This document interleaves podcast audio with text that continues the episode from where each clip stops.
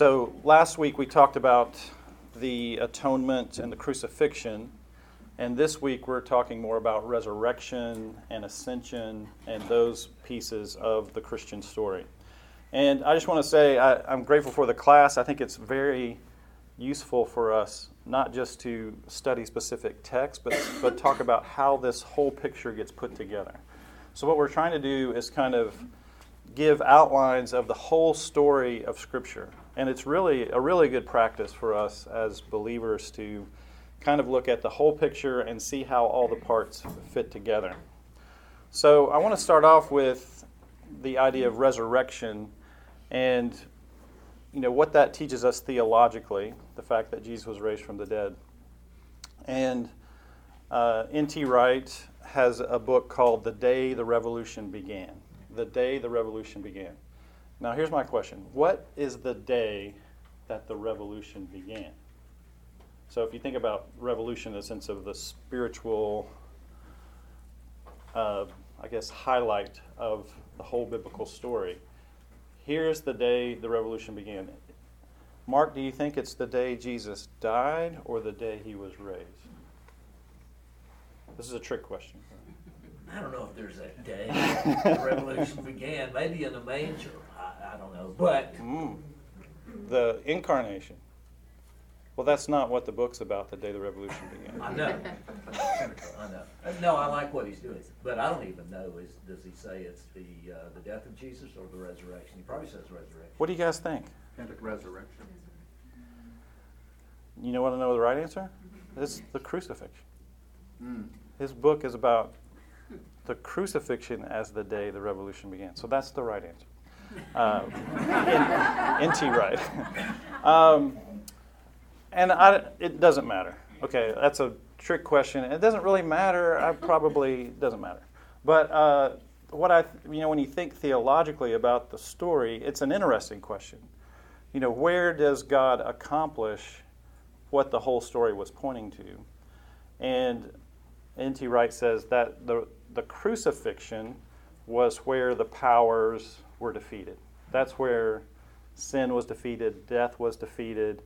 Resurrection is is kind of it goes it goes along. To me, you know, the kind of if there was a death and no resurrection, then but of course it couldn't have that. So so you have to have both a death and a resurrection. And I've heard the illustration of D-Day in World War II as being like the the day the, the war was won in some ways, but the, it wasn't the, the final battle of the war. So maybe it's helpful to think along those lines as, as the crucifixion. Yes, this is where the battle was won, but there's still things left. And resurrection is one of those things. That resurrection was God's way of saying, yes, what Jesus did on the cross was my plan, and I've raised him from the dead to kind of rubber stamp or approve uh, what happened there. Um, and so, one of the things John Mark says is that the resurrection is important doctrine because it's not just that Jesus was raised, but he's the first fruits of everybody who will be raised. And so, there's a sense in which we are raised with Jesus uh, through our faith in what Jesus did on the cross. And um, the Christian belief, and this was, you know, it's life changing when you start understanding it, is is in resurrection. It's not just that we believe that we're going to live after death. There's actually going to be a resurrection. That means you have to have a body. And so we're going to talk, I guess, a little bit about what that means. Um, because our culture, culture's view of if you believe in life after death, that's generally thought of as your soul living eternally somewhere in the sky, probably. Um, but that Christian doctrine of of life after death is resurrection, which means a body, some sort of body. Um, Paul in 1 Corinthians 15 calls it a spiritual body, which is an oxymoron the way we think about spirit and body. What is a spiritual body? It's like military intelligence or jumbo shrimp or something. Um, so it seems like a contradiction in terms, a spiritual body. Uh, and then in Galatians 2.20, I remember this verse because we sang a song in, in my youth Uh, I am crucified with Christ. Nevertheless, anybody else know this song? Nevertheless, I live, yet not I, but Christ liveth in me. And the life that I now live in the flesh, I live by faith in the Son God who loved me and gave himself for me. Those songs are great. I mean, this, you know a verse because of that. Yeah. Uh, but what does that mean? I've been crucified with Christ. Nevertheless, I live, yet not I, but Christ lives in me. And the life I now live in the flesh, I live by faith in the Son of God, or you could say the faithfulness of the Son of God, uh, who loved me and gave himself for me. So, what does it mean that we live but we don't live? It's Christ who lives. And um, I think that's a interesting theological question because sometimes it feels like I'm still living. And it, sometimes it feels like Christ isn't really living in me. So, how do we handle that? Or, how are we living and yet Christ is living in us? It's not I who lives, but Christ who lives in me. What in the world does that mean? Um, I think of C.S. Lewis, who commented once that he knows people who are Christians, but their lives are, you know, they're mean. They're, they're, and, and the way he handled that is he thought, well, just think how bad they'd be if they weren't a Christian. so maybe that maybe that's the best we can do sometimes is you know just think how what Mark would be like if he wasn't a Christian. Because he's a uh, or me you know what, what kind of people would we be? So it, there's somehow it's you know we're still trying to to live this out and we're not perfect but there's a sense in which we're called to live the way Christ would live doing whatever we're doing um, which is an interesting call calling. So, uh, since we are raised with Christ, um, John Mark says on page 163 that we no longer fear death. Um, he says we hate death because it defaces God's creation, but we're not afraid of death. And that's, that's why I want to talk to people who are older than I am. Although the older I get, the more I think about death. Uh, you tend not to think about it as much the younger you are. But uh, I remember early on in this class when we talked about the Garden of Eden and how God created us in His image, and I asked Lauren the question of, you know, were we created to be immortal? Um, or, you know, how was death part of the plan from the beginning, or was it only coming because of sin? And I don't remember exactly all of her answer. I remember it wasn't a straight yes or no, as, as you might expect, um, and probably wisely so. But it was something along the lines of there may have been death even prior to sin, but now that sin is in the world, death has a sting or death has a, a greater power. So I don't know what it would have looked like if there had not been a fall. What, you know, maybe, I have no idea uh, how to think about that. But she said something along the lines of now that sin has been added in, death has a sting. And this, you know, the sting of death is talked about in 1 Corinthians 15 55 to 56. Um, sometimes in my gospel class at Lipscomb, I ask students to try to rank, you know, who, or what, what's the best miracle of Jesus? You know, it's just kind of a fun discussion. What, what do you think is the best? Um, what do you think? What would be the best? It would have to be Lazarus. Yeah, that's what I was saying. See, my students don't don't get there that fast. You guys are better students. They didn't read. Uh, you know, I was thinking water to wine myself, but uh,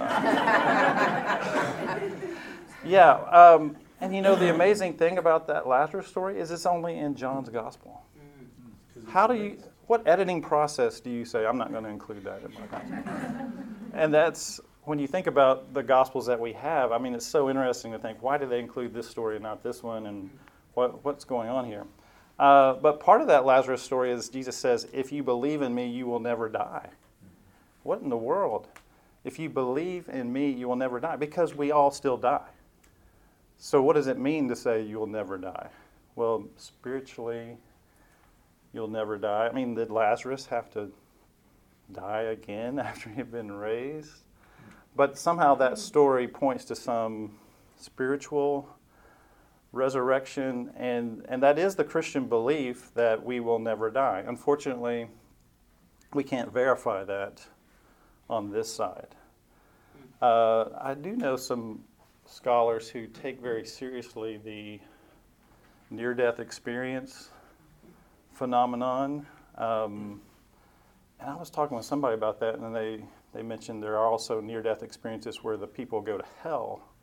Although most of those, you know, you have this vision of you with heaven. So maybe, I don't know, we can open that up for your own, if we have some testimonies in the room or something, uh, what you think about that. But so um, I think it's still a scary prospect to die because of this defacing of the creation that we sense that that's, you know, it's sad, there's loss. But Christianity does give us a hope beyond death itself. Um, but it just has what is called eschatological verification, meaning we just have to die and see what happens. I'm frustrated by that. Um, uh, what do you guys think? Is that any? Does that spur any questions or ideas, testimonies? What about when people are cremated and you talk about there has to be a body to resurrect? Yeah. You know, we went to uh, uh, with, uh, Trinidad and with the, uh, a lot of the people there are from India. And Yeah. we were touring Trinidad and they had, they had cremation going outside. Put a body on, uh, wood and it burned. Yeah. And, and people now being cremated now, so. Yeah. Wh- What I, what I see is you have a, an oppressed class of people, Jews, in the Roman Empire, who were under occupation by Roman rule. And anytime anybody challenges a higher, a imperial government, they're gonna get killed. Mm-hmm. Uh, Martin Luther King was assassinated, Mhm. um, uh, Malcolm X, uh, Medgar Evers. And so my thought is, is historically you see this man named Jesus challenging the most powerful government Mm-hmm. in the world at the time. And they were the most powerful government in the world at the time. They controlled like one-third of the earth's wealth. And you get this band of peasants, so to speak, led by a rabbi named Jesus. And he challenges the Roman government not being afraid. Yeah. And he's put to death and hung on the cross as an example to say, nobody else should try this. Mm-hmm. And the fact that God got him up, to me says that the lesson here is that you're gonna do right, and you're gonna face pros- Mhm. persecution. But God's gonna lift you up. Yeah. And that's That's, that's the lesson I get. yeah, that's the power of it, and that's what I think historically. I physical body, our physical body's gonna resurrect. Uh, I don't, it's, it's not, it's not scientifically possible. Yeah. I, I think in, in, in First Corinthians chapter fifteen says, when the incorruptible, when the corruptible puts on yeah, incorruptible. yeah, So this corruptible body will put on incorruptible. Yeah. There is a spirit, a soul, I believe. yeah. And it will resurrect, not a physical. I think it, yeah, it's a spiritual body, and it, there's a lot we don't know about that. Uh, I think there's some continuity. You know, if you think about the resurrection of Jesus, you know, it, he had a body, um, and we're gonna we're gonna talk about that in a few few minutes. But uh, but it, it doesn't seem to be a normal. So there's something about our bodies that gets recreated or reconstituted, and I would say, you know, no matter how you die, God is able to reconstitute a body. Um, so I I'm not too worried about that. this, But, you know, I've, I've seen ancestors in my dreams, and they have spoken to me. And ma- maybe some of other people in here may have had this experience, and what they have said to me turns out to be true. And people to, to avoid, I, I I kid you not. Hmm. And, uh, uh, I don't think it, it, that's, that, that was hallucination. I've, I've, I've had dreams like that. Yeah. Elizabeth Kubler-Ross is, is, is the most authoritative person that spoke about life after death. Yeah. And she shared experiences where people have actually loved ones on the other side. Yeah. More, more or less, so. Yeah. So, truth is stranger than fiction. yeah. Uh, Michael, are you going to make a comment? Um, so there's a lot of thought in early Christian, um, early Christians about like how resurrection is gonna work. And they were very concerned about the material continuity. And so it led to really humorous things sometimes. They would think about like what happens if um, someone, a missionary is eaten by a cannibal and then the can, and like their body, you know, goes into the Oh. cannibal's body and then the cannibal has a baby and the baby is converted. And then like at the resurrection, whose body get, goes where? Like, Who, where- who, who discussed this? Where is this discussed? It's all there, it's all there. Is this like, are we talking to like third, fourth century or sixth I think century? the cannibal concern was a little bit later. But, but the, um, but in the third, in the fourth century, I mean, they did a lot of thinking about what happens to, um, people who are cremated, who die at sea. And they, they knew enough science to think about like, well, burning is not destruction, it actually just transforms bodies into particles, those particles are dispersed through the environment. Right. Um, and so they thought about how God could go through and reconstitute all of those particles to bring them back. And, you know, and of course, ultimately they conclude that, well, anything that's missing, God can like make, you know, Yeah, like, yeah. he can fill in the gaps. But, you know, it's like they took it Yeah, pretty yeah. seriously. And, you know, I love just invoking the miracle. You know, it's a miracle, so let's Yeah. not try to figure it out. Yeah. I, have, uh, I have heard this, and I think I believe this, that God placed it in the hearts of His creation to understand the idea of eternal life. hmm And, you know, you hear about Hindus who come back as cows and reincarnation, and some people will just say it's over, over when you die hmm and that sort of thing. But in your mind, whether you even are a believer or not, hmm the thought of death being the end of everything is not as uh, desirable Yeah. as the thought of living even though you die. Yeah. And that's before you hear the story of Jesus. Yeah. Yeah. I think that that has been placed in our heart. That's good. I like that. Yeah, Lauren. I, um, we went and visited someone who was dying about a year ago, and I said something like, uh, you are gonna cross over before us, but we'll cross over too, and so you're just ahead of us, and I, you know, expected that to comfort him somehow. And he said something along the lines of, I'm paraphrasing, yeah, but I'm not afraid of death. I'm afraid of all the suffering that will accompany this kind of death. And I was so humbled Mm. to think, oh yeah, we, you know, I can say words of wisdom about death, but some people die really, really Mhm. painful Yeah. deaths, and Jesus did. Yeah. Um, I don't know, I just wanted to throw that in there. Yeah. I'm more afraid of Yeah. if I, if I die in my sleep as an, as a, at a certain age, then I, maybe I'm not that afraid of that kind Yeah. of death. That's right. I think it's the whole suffering before that that is problematic. The belief in resurrection, I think, through Christian history, has been what has given Christianity um, a power. As was said before, you know, it gives it gives you the opportunity to take risks for what's right because you're not, you know, and that's in Christian history. They're the martyrs. You know, they weren't afraid to stand up for what they thought was right because they knew that there's something bigger than just death. Um, so that that is a powerful part of the Christian story. Um, I want to read from Acts chapter one, verses one through eight, and then um, and talk about how receiving the Spirit is is part of the story as as why we are raised with Christ is that we have the power of the Spirit living in us, and that's kind of the the mechanism by which we are able to live the life that God has called us to live. Uh, so at the beginning of Acts, he says, You know, my former book I wrote about all that Jesus began to do and teach until the day he was taken up to heaven after giving instruction through the Holy Spirit to the apostles he had chosen.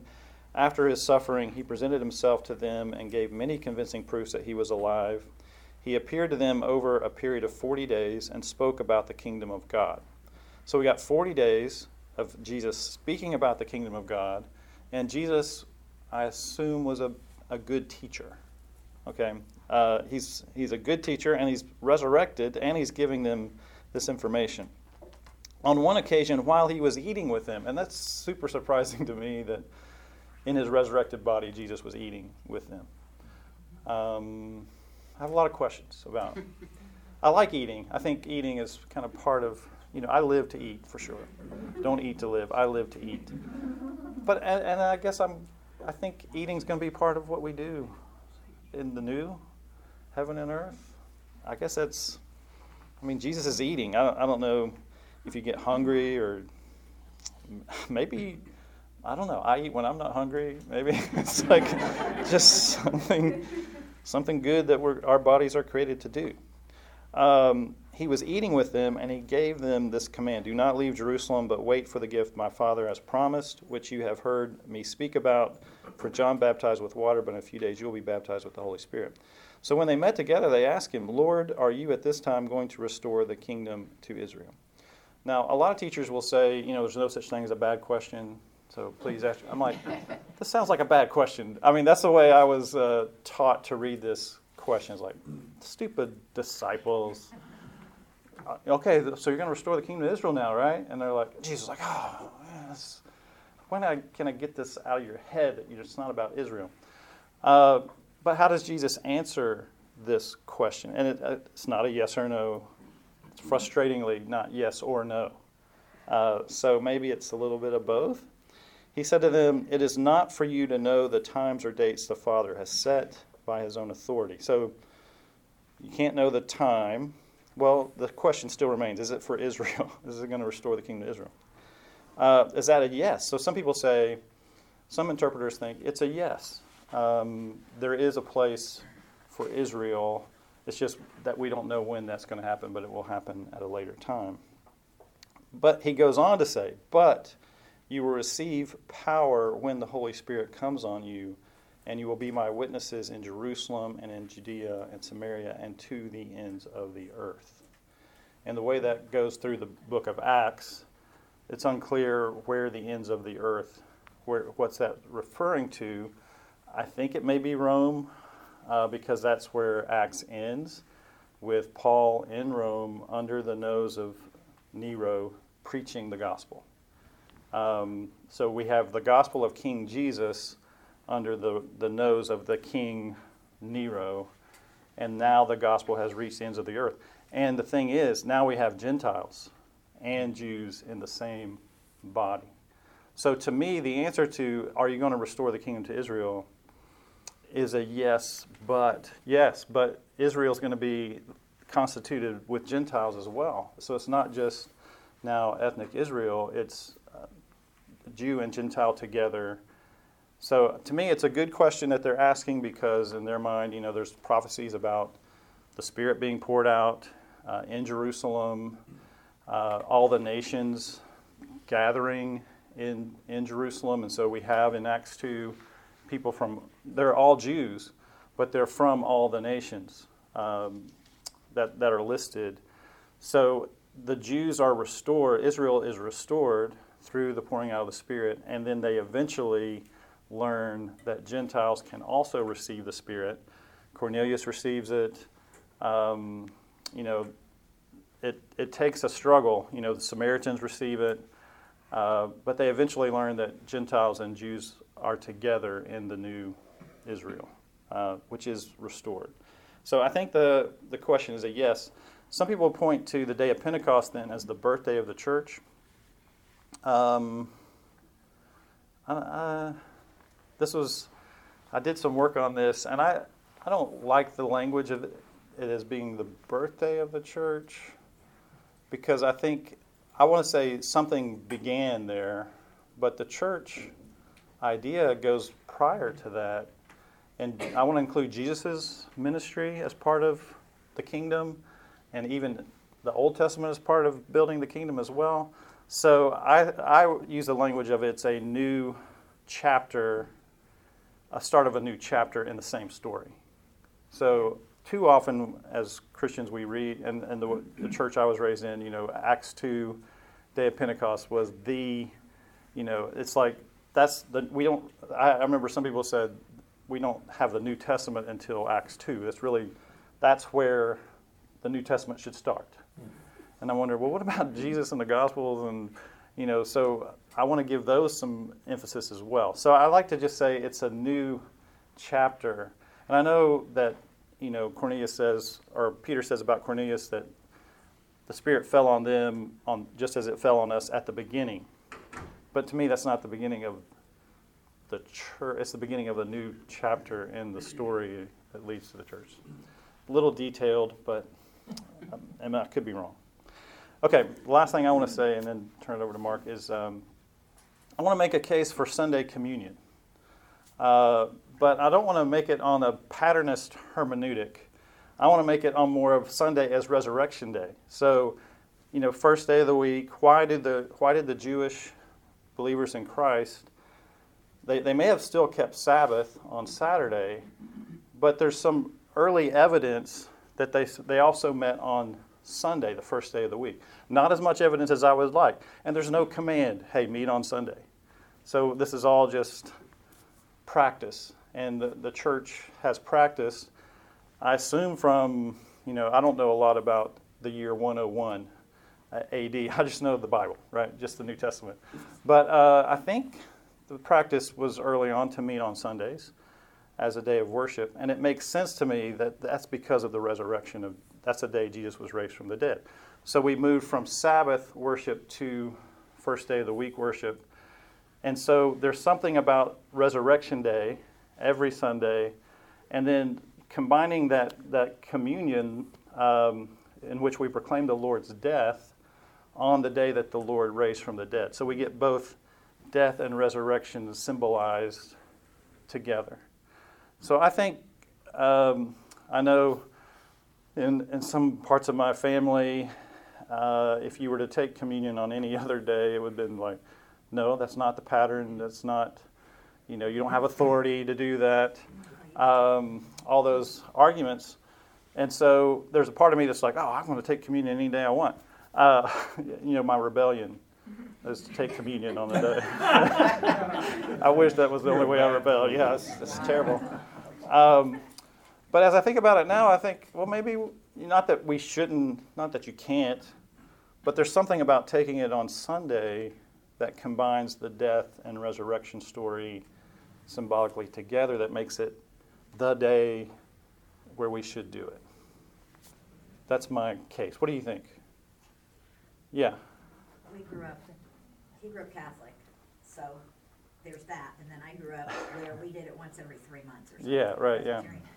I think Jesus, when he institutes it, says to do it often. He doesn't ever say do it on Sunday. As often as you take this, As long as do this often at as you remembrance take it. as But me. he didn't say just take it on Sundays, did he? You didn't say that. Right. And if people are sick in the hospital, people take it to them. I mean, so in, in, are you telling me like in Church of Christ, if someone's sick in the hospital, it can only be given on Sunday? Amen. Uh, See,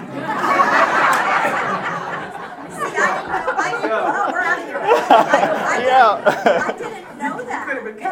Oh, I didn't know that. Okay. Well- See, It's didn't know not that, true. sorry. Well- It's not true, he's kidding with me. Well, no, what I'm that that is the church I was raised That's the in. tradition. But not now. It's Well, yeah, I'm sure it is some places. well, what I'm saying is Wow. okay. I'm not saying it's That's all right. wrong to do that. That's not what I'm saying. It's And and the way we got in Church of Christ to be so legalistic about only on Sunday and only once, you know, there's a lot of if you go to first and second service, you take it at the second service.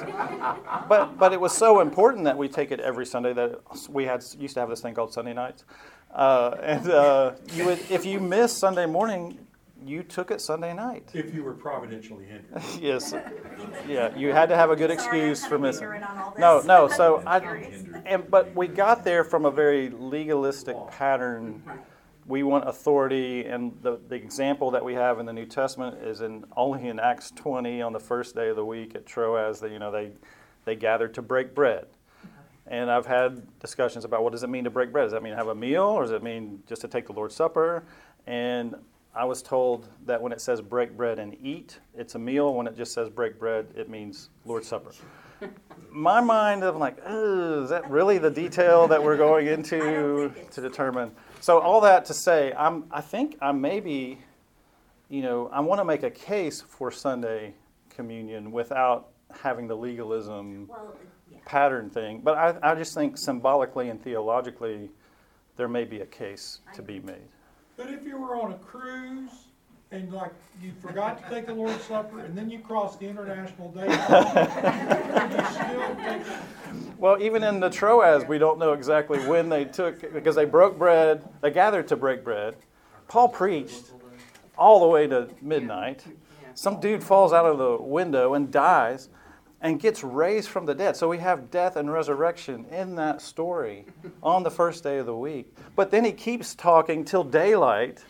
And it, are we going? Are we on Jewish time there, where the day starts at night, or is this the Roman time where it starts? I mean, that all these discussions come into play, and I, I don't know what to do with all that. But yeah, I'm Just not. call me Judy. So I'm not doing legalistically, but even in that story, we have death and resurrection on the first day of the week, together in a in a powerful way that symbolizes our story. Yeah. Um, just based on what you said about Resurrection Sunday, do you have any thoughts on churches who make a point to not celebrate Easter, saying that every Sunday is Resurrection Sunday? I don't think it's a bad thing to celebrate Easter. Every Sunday is, is, is Resurrection Day.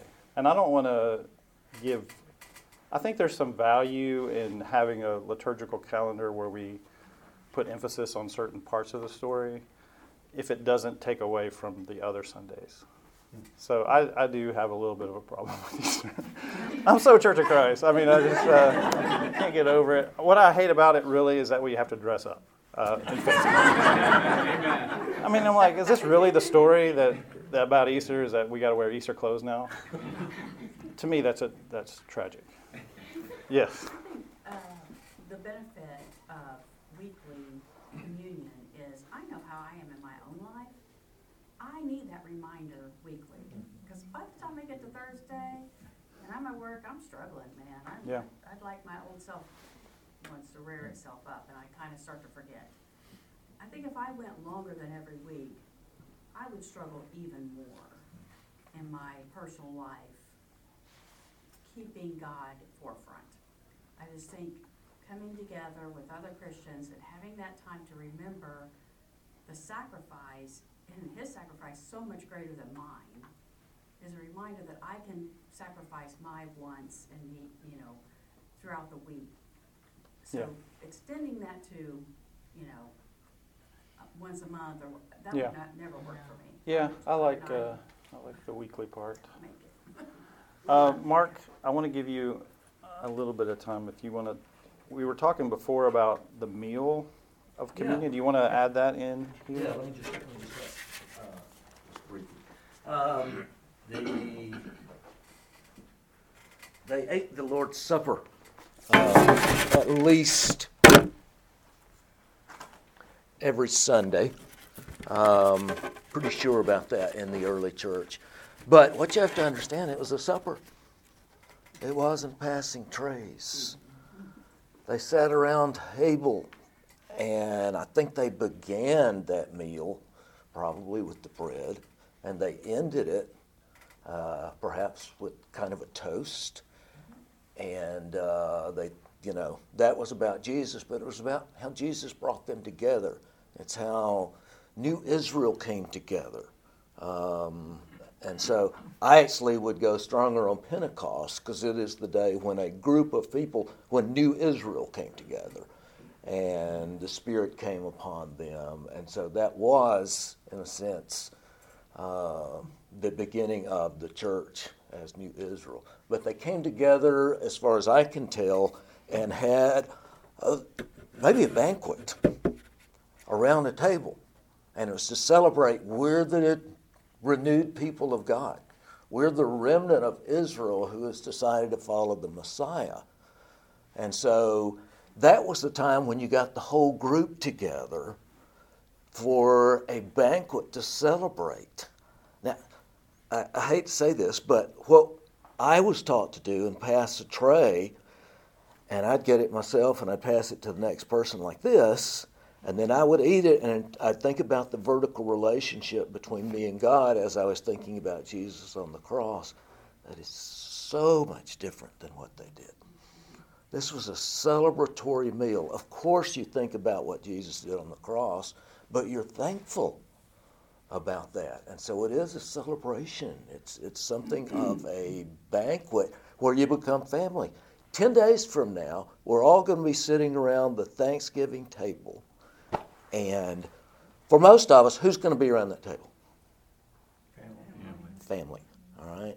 And it's kind of where even your family from out of town will come in, or you'll go there. And it's kind of when you renew your family ties and you find out what's going on, you know, in your life and what's going on in your life.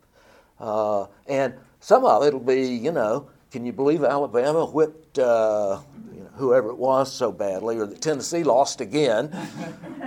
Sorry, that's a sore point. Uh, but it will be about family coming together, and hopefully you'll take some of that meal. And I don't know if you want to eat the Lord's Supper there with your own family, but you'll say, we're family even more than our blood relationships. We're family because what Jesus has done for us. Now, that's not the whole church that you go to, and that's physical family, but hopefully it's also more than blood, or it's Jesus' blood family. How do you like that? Um, and so it becomes a sacred meal. And so I'm saying eat the Lord's Supper at least once a week with your whole church family. Uh, but uh, because and if we could do this in a way that it was a meal, we'd all look forward to it so much and we'd get so much out of it. And we would come to know each other so much better rather than looking at the back of each other's head. I think this was the center of what happened in those house churches. But also, they were sitting around a home, and it's the same group every Sunday, and they really were becoming family. And that's so hard to do in a big church or even in a little church. Uh, and so I think we'd be so much better off if we could figure out a way to do that. That's why I like small groups and groups that spend time together. And yes, you want to study something, but you also want to be family. Uh, I was fortunate I, when I was doing college ministry at Woodmont Hills. We brought the students in every uh, day during class time. We had tables set up all over this big room, and uh, we fed them and we gave them some questions they could ask and talk about during that. And so they would have the Lord's Supper during that meal. And we had trouble getting rid of them at the end of the hour because they're sitting around praying and they're talking about this. And it just did something really special for that group. And so, um, yeah, I think they came together every week and did that. And that was one of the huge differences between Christian worship and the synagogue worship that they had come out of. Uh, so, tell me about that, and then we'll leave. What do we do about that? Yes.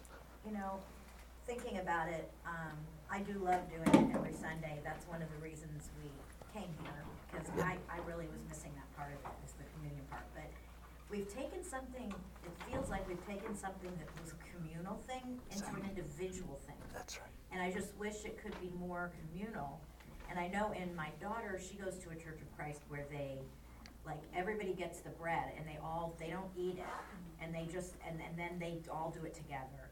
And then they do the same and they have a little, like, a, um, talking in between for each thing. And they all take it together. And when she came here, she was like, oh, you guys do it like this? Like, she didn't understand that. So was that ever a practice of doing it are there, I guess there are different ways churches can do that. Yeah, it used to be in churches of Christ, you'd pass it down the pew, and of course we still kind of do that. Uh, I think we have to do whatever we can to try to recreate at least that feeling. I wish we had a big table in the yeah. front of our congregations instead of a pulpit.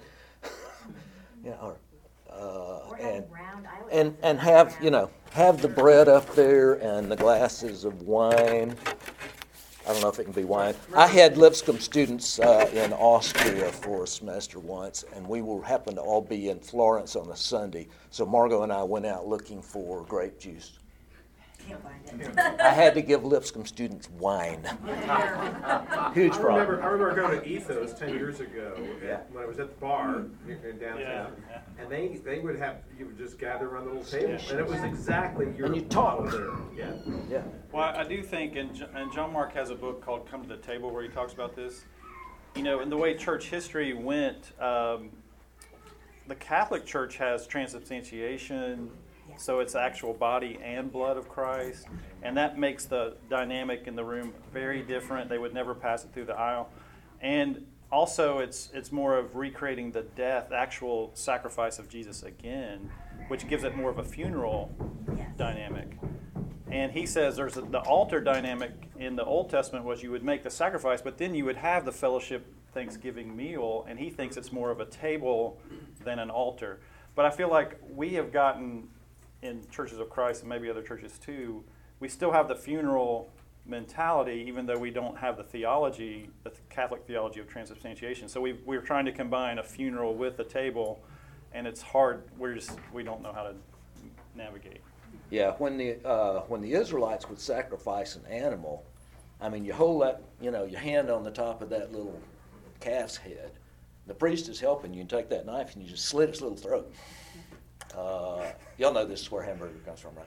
We do this all the time. But uh, and it's it's a sad time, uh, and it's an expensive time, you know, and that sort of thing. Uh, but then the priest throws some of the fat up there on the uh, fire, and it just gurgles, uh, smoke, smell, you name it. Um, and then the priest helps butcher it, and the priest takes a little bit of the meat. That's one of the ways that priests got their salaries since they were paid. And then you take the rest of it home, and you have a banquet, uh, or you you know put it up. You take a lot of it to the market, you know, to sell it because you can't go through that much. But maybe you have a banquet and invite your family and friends over, and that sort of thing. And that's when you celebrate. You know, it's so sad I had to do this to this calf, but look at what we got out of it. You know, uh, purity. Uh, and so, yeah, I, I want to argue that we need to use that the Lord's Supper needs to be uh, more of a celebration. I, I- think it can change moods from week to week. And then the other big thing that I would say about Lord's Supper is it's always a uh, anticipation of the messianic feast. Okay, it's always looking forward to what we will be doing together because that's what community is. We go to heaven, which is on earth, and Jesus' favorite picture of that is that we're sitting around the table. Abraham, Isaac, and Jacob, already there, right? And over here, leaning up against Abraham, that's Lazarus. Remember, that's that's where he went. Uh, and then we fill in our places around the messianic table, and we have the feast with Jesus, with the Messiah as host. So there's a lot going on Yeah. in that. John Mark uses a phrase, in, as he's talking about that in this Around the World book. Uh, we remember the future, which is how do we remember the future? But but that's the the power of communion is it's we're proclaiming the Lord's death till He comes. So we're thinking about the future, and that's why Sunday is an important day for us because it's resurrection and where we're all headed. So remember that. Okay, thanks a lot, everybody. Thank you.